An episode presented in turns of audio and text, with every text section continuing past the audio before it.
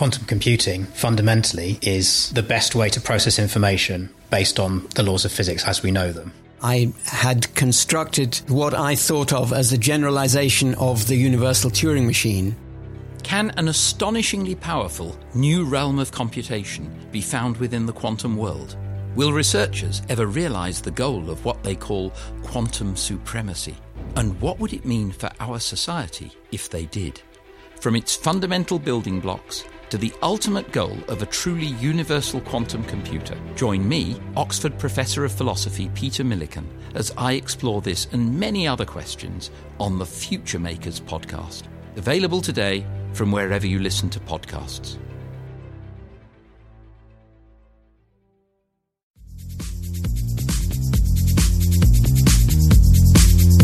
You're listening to the Future Tech Health Podcast with Richard Jacobs. Until I reached age 40, I never realized the obvious that we all have medical issues, or we at least have a family member or close relation that had, has, or will have them in the future. Medicine and biological systems are the final frontier. Until we've conquered death, figured out how life began, cured cancer, and understood our purpose in the universe, there's a heck of a lot to talk about when it comes to our health. Future Tech Health means I'll be covering futuristic topics that are actually already in clinical trials or even starting to appear on shelves or by prescription or available for your own use. We dive deep into stem cells, CRISPR Cas9, the science of sleep, epigenetics, medical testing, cancer, ketogenic diets, stem cells, aging, regenerative medicine, and more. My goal for you, the listener, is to learn from these podcasts. You may very well learn something that may change the course of your life for the better, steer you towards a new career, or give you insight into addressing a serious medical problem. Remember, however, this podcast and its content is informational in nature only. No medical, tax, legal, financial, or psychological advice is being given. If you enjoyed the podcast, please listen, subscribe, like, and share it with friends. Thank you. Hello, this is Richard Jacobs with the Future Tech the Future Tech Health Podcast, and I have Clay Wright. He's an assistant professor at Virginia Tech, Department of Biological Systems Engineering, and we've been talking about uh, how signaling networks facilitate plasticity and robustness in plants. Um, so we'll go into uh, what that means and uh, you know shortly. But uh, Clay, thanks for coming. How are you doing? Yeah, thanks for uh, the invite to be here, Richard. I really appreciate the uh, opportunity to chat with you today. Yeah. So tell me, um, I guess in plain English, what is your uh, what is your work and your research involved? What's a better way to restate it? Um, simpler. Yeah. So my work is really trying to figure out how plants take in information from their environment and make decisions about how to grow kind of the future iteration of leaves or stems or fruits um, and how to deal with threats like pests and pathogens in their environment and um, try and do that in a way that um, is expedited so that we can actually adapt plants faster than, say, the microbial pests and pathogens that they're having to deal with can evolve. Um, or train plants to grow in new environments that they haven't experienced before as they, they might be faced with in uh, places where climate change is going to be strongly uh, in effect in the near future. So, really what trying are, um, to. Uh, sorry, go ahead.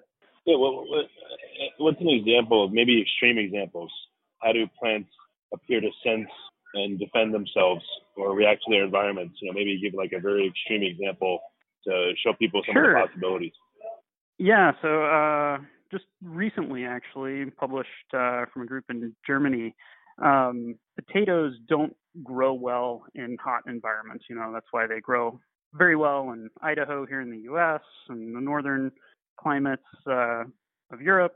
But as these areas where they're normally growing just fine get warmer and warmer, the potatoes become less and less starchy. The actual tuber, the potato that we eat, becomes less and less uh, massive compared to the rest of the plant, and that starch gets converted into um, you know, leaf and above ground tissue so that the plant can capture more energy um, and grow larger above ground tissues and less of that energy gets stored as starch in the tubers that we eat. Um, and so that's all through the sensation of temperature. So these plants are kind of measuring the amount of time that they've spent at a certain temperature and coordinating their growth of above ground tissue versus below ground tissue in accordance with that uh, change in temperature that they're feeling. And so we could, and this group from Germany did this actually, tuned the plant down so that um, it uh, accumulates that temperature signal more slowly and allows the potatoes to still grow with the tuber quality that we want as you know consumers of baked potatoes or uh, potato traders, um, while still uh, growing in a, a, warmer environment. I think it was uh, in a greenhouse up to like 84 degrees, which is pretty pretty warm for where potatoes normally like to grow. So by changing that signal that uh, potatoes are integrating about their environment, we can adapt the signaling system uh, to be more suitable to our changing environment or just generally to the the needs of humanity as opposed to the way that these plants evolved um, initially. So, what are the um, I don't know the counterbalances of the potatoes sense the temperature differently? Do they grow differently? Do they grow normally? I mean, are there any trade-offs? Um, I mean, there there's always a little trade-offs, but uh, it could be you just have to start planting the potatoes a little earlier, a little later, um, in order to get kind of the optimum yield from the potatoes. But uh, I don't think they've done full field trials yet to really get to the root of where those trade-offs might exist. Um, but that's another kind of thing that my group is particularly interested in, some of these trade-offs that are built into the genetic program that um, plants have evolved with, and how we can rewire these networks to avoid some of those trade-offs.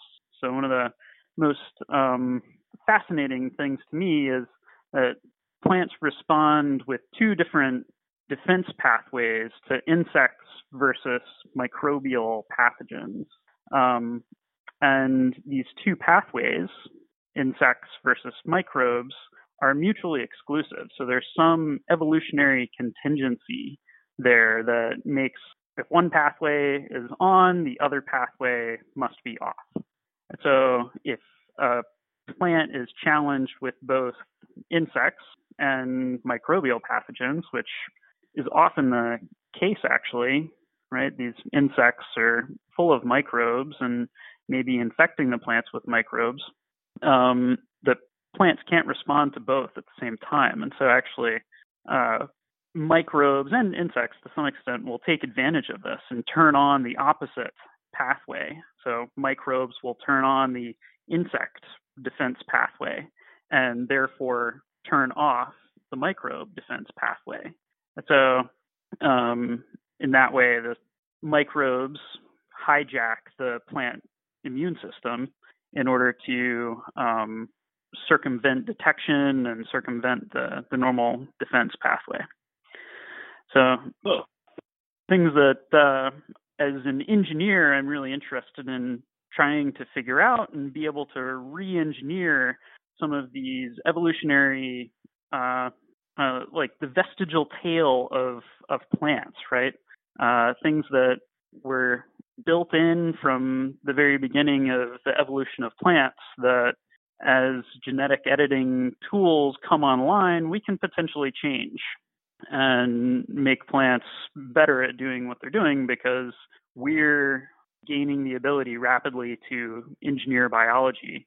And we don't just have to tinker anymore the way that evolution has done for millions of years. I mean, the mere fact of understanding that, um, you know, an attacking bug could use its microbes to attack the plant versus the bug physically attacking it. Or it could use the microbes in it, or the microbes in it could, you know, turn off certain functions in the plant to allow the bug to munch on the leaves unimpeded.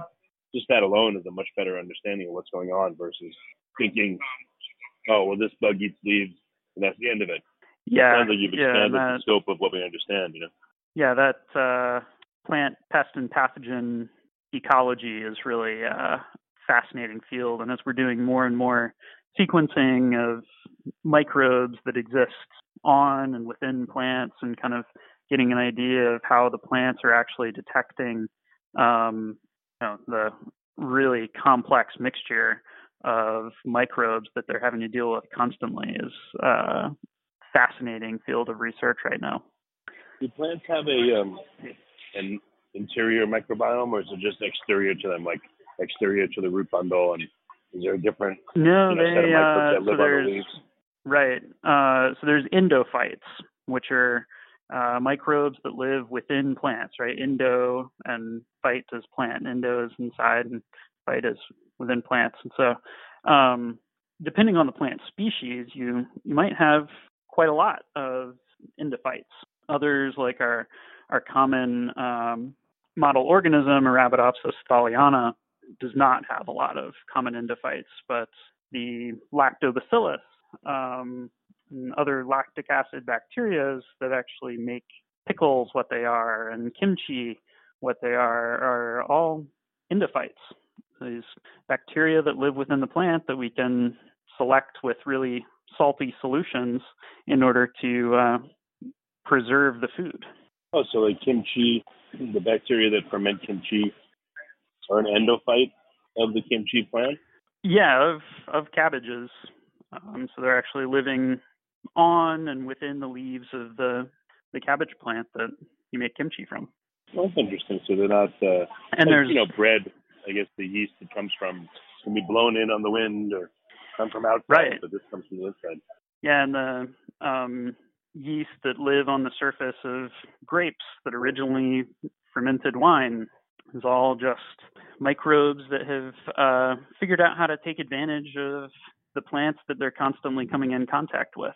And, you know, there's inevitably some some coevolution that's going on there. A lot of microbes have figured out how to make, or you know, since the microbes and plants inevitably share a common ancestor somewhere back in evolution, the pathways that plants have co-opted to be their signaling molecules microbes share some ability to produce those signaling molecules. And so um, some of these microbes will actually produce plant hormones and manipulate the plant signaling systems in ways that are beneficial to them.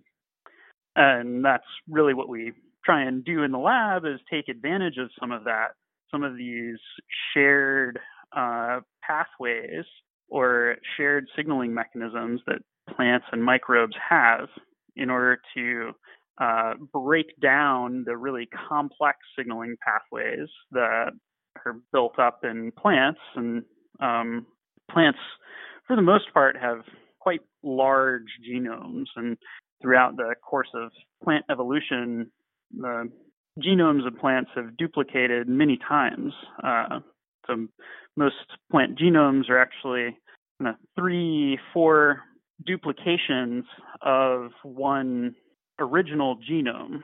So instead of having one copy of each gene playing a separate function, you'll have three, six, up to 30, 40 copies of each gene, which are doing slightly different things, but they're all um, sharing some sequence and sharing some function. And so being able to pull out each of those 30 or 40 different copies of a single gene and look at it in isolation in a system that doesn't have the rest of those parts is really what uh, what my lab is working on, trying to relate how these genes affect function in the plant and how each of those single copies of uh, a large gene family is what we call these 30 or 40 copies of each gene what each of those copies adds to that signal that the plant is trying to transmit and trying to uh, integrate from its environment in order to appropriately adapt to the place that it's growing in. What are the sense? ways in which plants? Uh, sure. What are the ways in which plants sense? Do you think they can see? Do you think they can hear? Or do they just well, go by chemical know. gradients and pressure gradients? Yeah, so definitely uh, chemical gradients, pressure gradients. The fluxes of these chemicals, but we we do know. I'm I'm you know I'll stay away from the uh, plant neurobiology uh, argument. Um, if you haven't had Simon Gilroy on, you should uh, have him on your podcast at some point. But uh, okay, I will. I will. Plants can definitely see. They you know have photoreceptors. They they don't have eyes like we do, but they can detect whether light is being reflected from neighboring plants or whether it's coming directly from the sun. And so, in that way, a plant can detect if it's being shaded by another plant if the light that it's getting is not of the highest energy wavelength, right? It will grow away from that spot to try and get out of the shade or just elongate all the cells in its stem in order to try and outcompete its neighbors. What about artificial shade versus the shade from the canopy from another plant? Has that been studied to see if there's a difference in how the plant reacts? Um, I'm not sure what you mean there. Uh, like artificial shade from just a, a fence or something. Right. If, if a plant's shaded by right. leaves, we know how it reacts. But what if I just shade it with, uh, I don't know, a piece of cardboard or something? Yeah. And pop it up over the plant. Yeah. How so does it react differently? That that'll definitely change how the plant's going to react because the plant is actually seeing the full spectrum of light that's hitting its leaves. And it's detecting blue light, red light. It's reflecting back green light, right? Um, but in the the red part of the spectrum, that the plant, uh, uh, neighboring plant's leaves would be reflecting that red light to the the plant that we're talking about here. And when it senses that red light, it's that's what induces that shade avoidance response. So when you have this ratio of red to far red um, light that's low, so when you have a, a high level of far red light compared to red light, that, that shade avoidance response is uh, going to be induced. So well, again, have we uh, maybe have that tested that gets, that's the only only mechanism? Maybe it's uh, you know what if you put a green object the same color as uh, you know the plant above it but it's artificial, like a plastic plant, would it still have the same shade avoidance, or would it have a different one? I don't know. Uh, maybe there's more sure to it that's than really just been the done, color. but um, I think so long as the you know transmission spectrum looks like that through a plant canopy, but uh, I believe it would would be that way. It would still induce that same shade avoidance response. But um, okay, what other? You know, there's, um, there's other there's other mechanisms uh, that plants use to to communicate with one another. Um, going back to that defense pathway, when the insect defense response is activated, plants actually produce volatile compounds. And there's all sorts of volatile chemicals that plants produce to induce the defense responses of neighboring plants and say, I'm being attacked by bugs, turn on your defense responses as well. So we can imagine um, engineering uh, plants so that we we could prime their defenses uh, when we knew bugs were going to be at the worst. Um, or we can also imagine priming development of plants or repressing, for example, the uh, production of flower buds on peach trees until we add some signal, give the plants some novel signal that they might not uh, experience normally to induce that new new developmental circuit that we've rewired. So this is something that I think, as uh, an engineer, is a, a, possibility for improving the way that um, agriculture is currently done. You know, we've had several times in the last few years huge losses in stone fruit crops because warmer winters are causing the flowers to come out earlier and then a hard frost kills the entire crop whereas if we can control these signals that are causing those flowers to open we could say okay this is definitely not the time of year to start flowering. Let's wait and send the plants that signal later or uh, tune that pathway rationally, you know, delay that flower opening, bud production until uh, later points in the year. So and that way we can so, avoid that hard frost. How, how would you modulate the plant's reaction to frost? I mean, it seems like a life-saving mechanism. How would you do it in such a way that it wouldn't hurt the plant, but it still could tolerate colder temperatures? Um, so I'm not talking about like the um, protection mechanisms that plants have to to colder temperatures normally, but when uh, buds have opened it, and then a frost happens, it'll kill those fruit that would have formed. Okay, so, so what, what are you how are you how are you hoping to change the behavior then? So if we can um, create a novel signal that would induce the formation of the buds.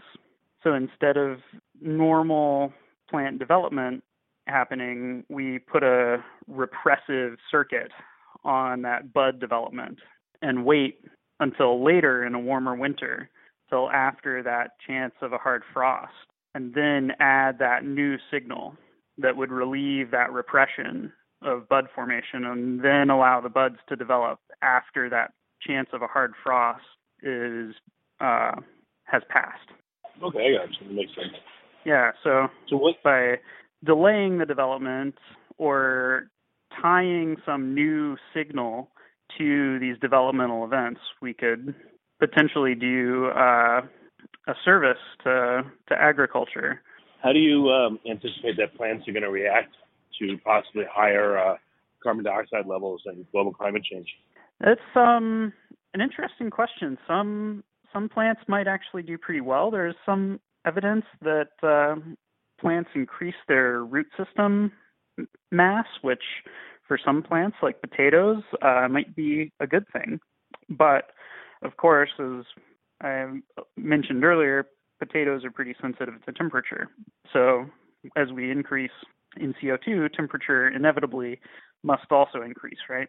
So if we can adapt them to temperature, but still still get that increased root biomass, that might be a good thing. But for cereal crops, right, where we're not worried about the root biomass at all, we just want seeds. The uh, seed biomass, a lot of the evidence that I've seen uh, is not going to increase very much, but uh, there has been some some really interesting work trying to kind of disrupt that uh, carbon nitrogen balance that plants are trying to maintain by adjusting the amount of root system that they have, right, where they're pulling more nitrogen from, uh, whereas the above ground tissue, their leaves, are where they're fixing carbon. And so by disrupting that root to shoot tissue ratio, we could could potentially adapt plants to uh, be more productive in the face of climate change. So, um, I guess if you think about, uh, I, I, think there's you know, possibility. Horticulture in general. I mean, we've been modulating what the roots are exposed to tremendously, you know, through fertilizers yeah. and hydroponics and all kinds of growing systems.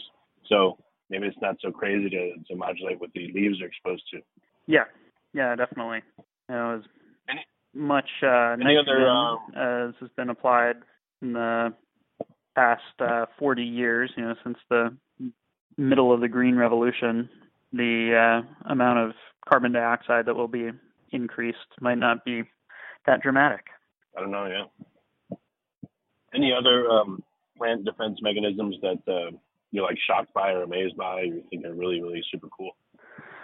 Um, just the arms race, I think, is one of the most fascinating things. You know, as um, microbes are growing. They're you know doubling the microbes that we grow in the lab. Double every cell divides every 90 minutes for yeast, or every 30 minutes for most uh, bacteria.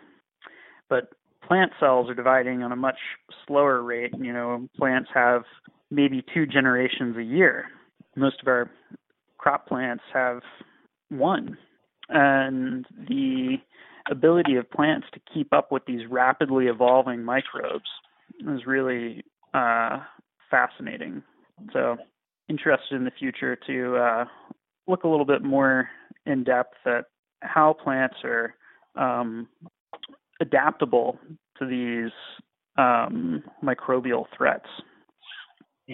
Um, you know, from, from what I've gathered, plants are uh, you know chemical masters, and they can make all these amazing chemicals, volatiles, and you know give off yeah. sap, you know uh, chemicals in it, uh, change the I guess you know you can call it the taste or the uh, you know the, the nutritional content or you know of their own stems. When animals eat them, they can make them poisonous to them. Um, yeah, I forget who said it, what, but uh, somebody said that plants are the best chemical engineers. Hmm. That's so, definitely true. do we know? Uh, do we know where in a plant that happens? Is it just systemically the plant's able to do that, or is there a uh, pseudo organ or place inside the plant, or is it just inside each cell oh, yeah, there's uh, they can make all these chemicals.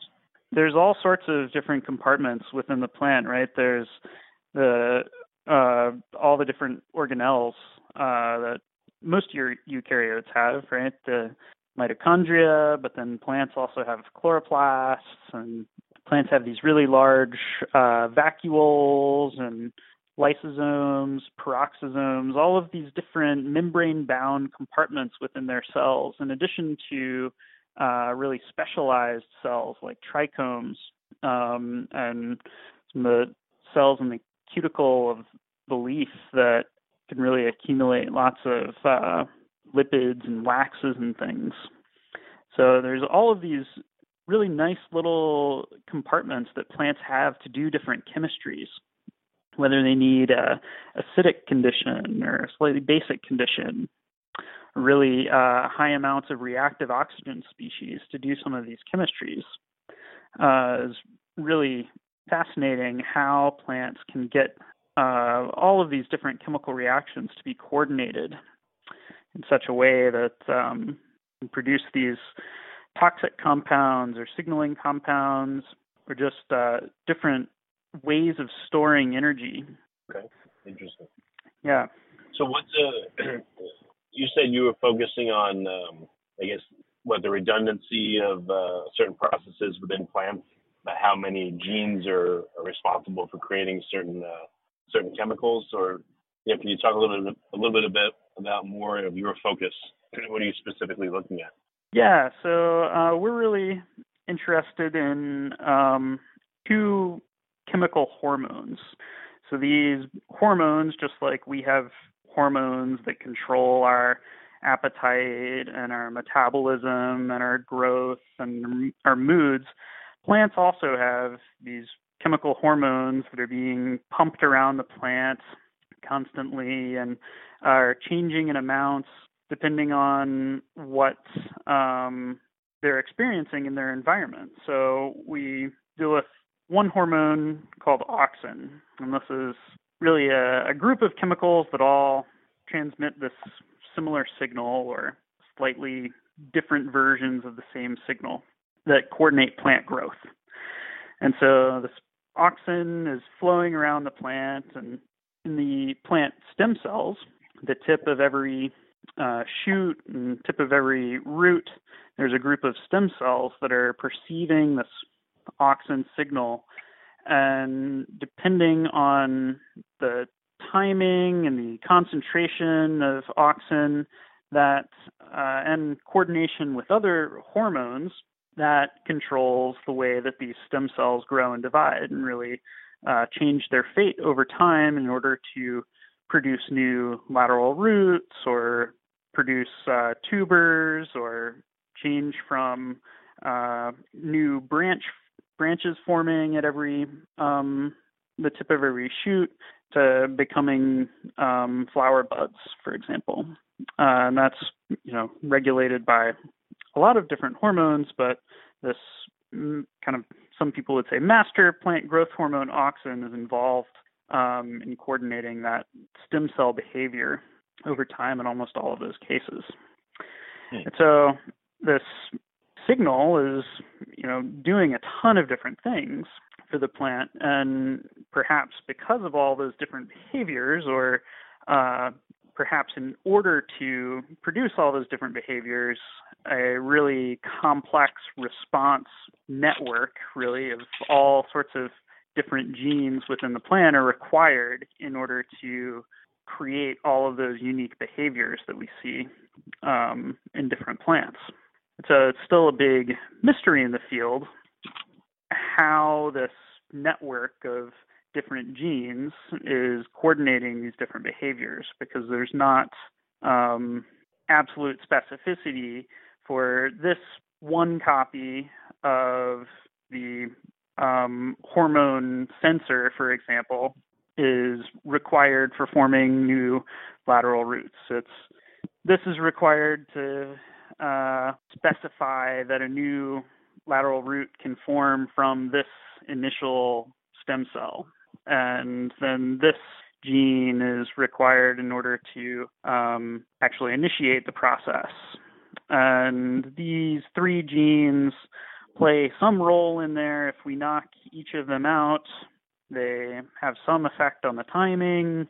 Um, so, you know, we've been doing all of this work trying to parse apart what this auxin signaling network is really um, able to do. And I think hopefully we're getting close to the point where we'll actually be able to rationally re engineer this pathway in order to change plant behavior in the future. So that's kind of the, the broader goal of my lab is can we gain an understanding of these parts and how they interact to coordinate this plant behavior such that we can re-engineer plant behavior. And then you know what I wondered is um, timing in plants. You know, like certain um, fruit trees take you know three years, five years, however long to bear fruit, even if mm-hmm. they appear to be full grown. You know, how does the plant know? Okay, how does the plant count the seasons? Oh, I'm I'm three years old. Now I can bear fruit, or I'm five years old. How do you think that happens? Uh, that inevitably is uh, part of the molecular clock. So uh, all plants and all organisms have some sort of circadian rhythm, right? They're detecting the amount of light that uh, they're collecting every day and measuring the the length of each day, you know, in that way, and they're also measuring hot and cold periods. So they can. they must have a memory. That you know, some many, kind of like abacus, some kind of internal abacus yeah. or memory to know. Okay, you know, I've been around for three years, three seasons. Now I'm ready to produce fruit or to bloom. Yeah, and so I'm not uh, very familiar with how exactly that that process works on uh, mm. the maturation of fruit trees, but yeah, plants have some memory that's retained in one of those signaling networks, and you know perhaps um, it's just the concentration of a certain protein is increasing every year or decreasing every year, and once it gets down to a certain level, then the plant can actually produce flowers.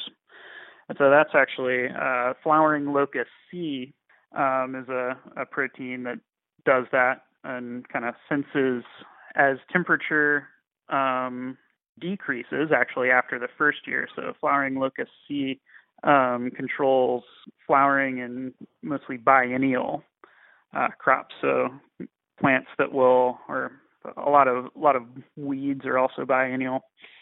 Um, so after one warm growing season, when plants start to sense a, a cold period, that flowering locus C protein will actually get slowly degraded over time. And once the plant has experienced enough cold weather, that flowering locus C protein will get down to a certain level that'll actually relieve uh, repression from that flowering uh, pathway.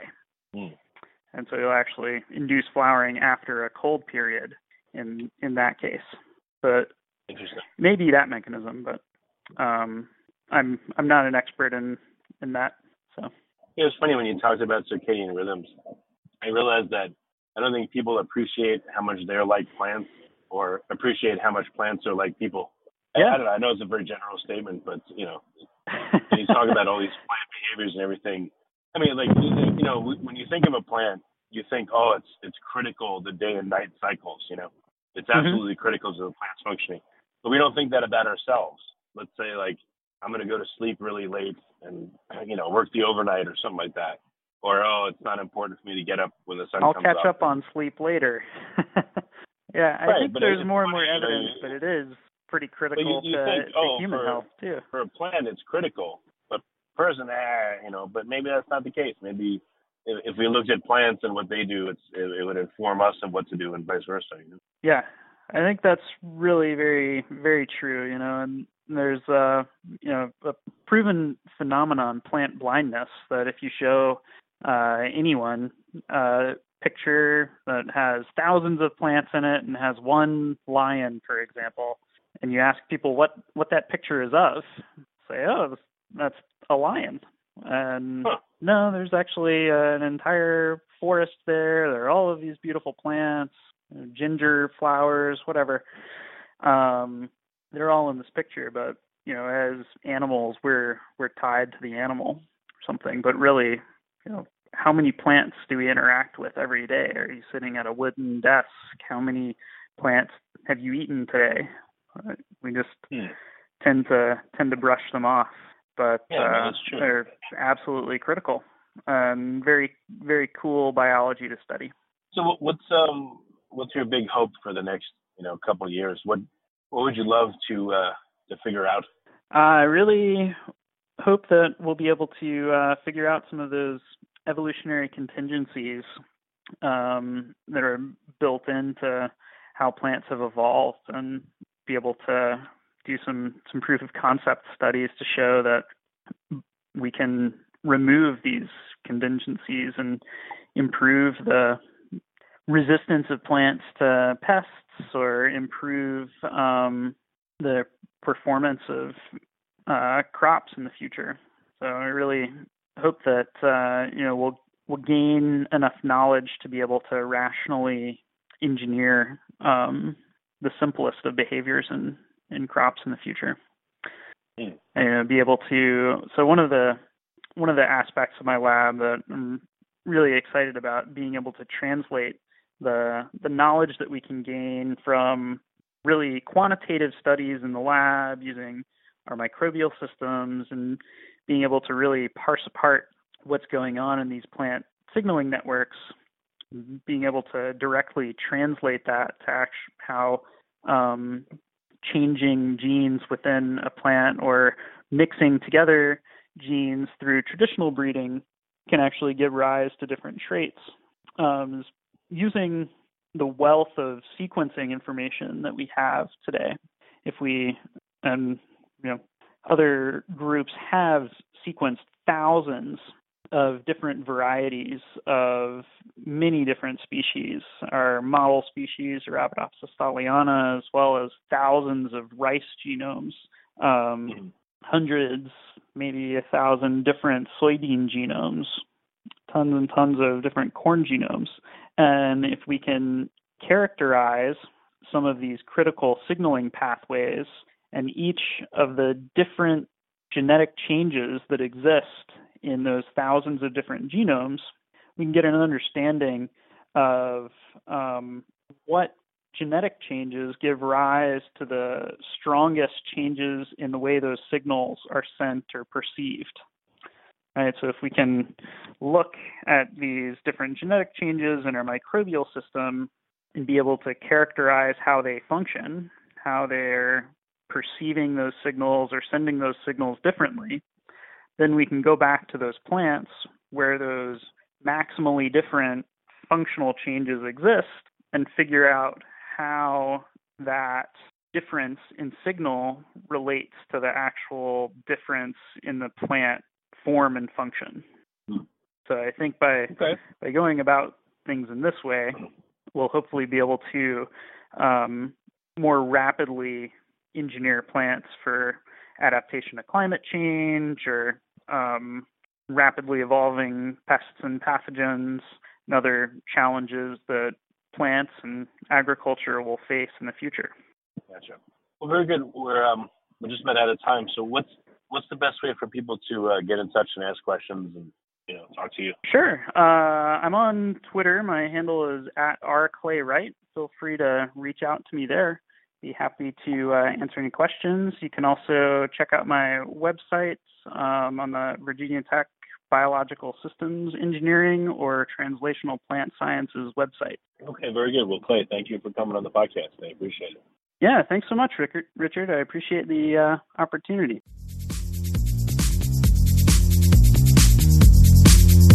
You're listening to the Future Tech Health Podcast with Richard Jacobs.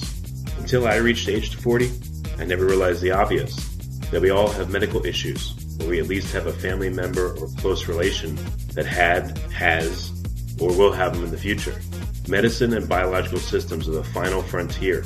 Until we've conquered death, figured out how life began, cured cancer, and understood our purpose in the universe, there's a heck of a lot to talk about when it comes to our health.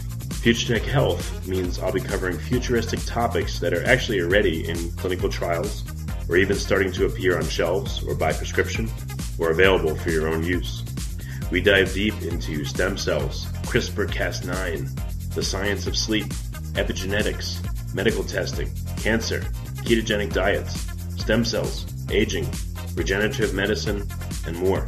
My goal for you, the listener, is to learn from these podcasts. You may very well learn something that may change the course of your life for the better, steer you towards a new career, or give you insight into addressing a serious medical problem. Remember, however, this podcast and its content is informational in nature only. No medical, tax, legal, financial, or psychological advice is being given. If you enjoyed the podcast, please listen, subscribe, like, and share it with friends. Thank you.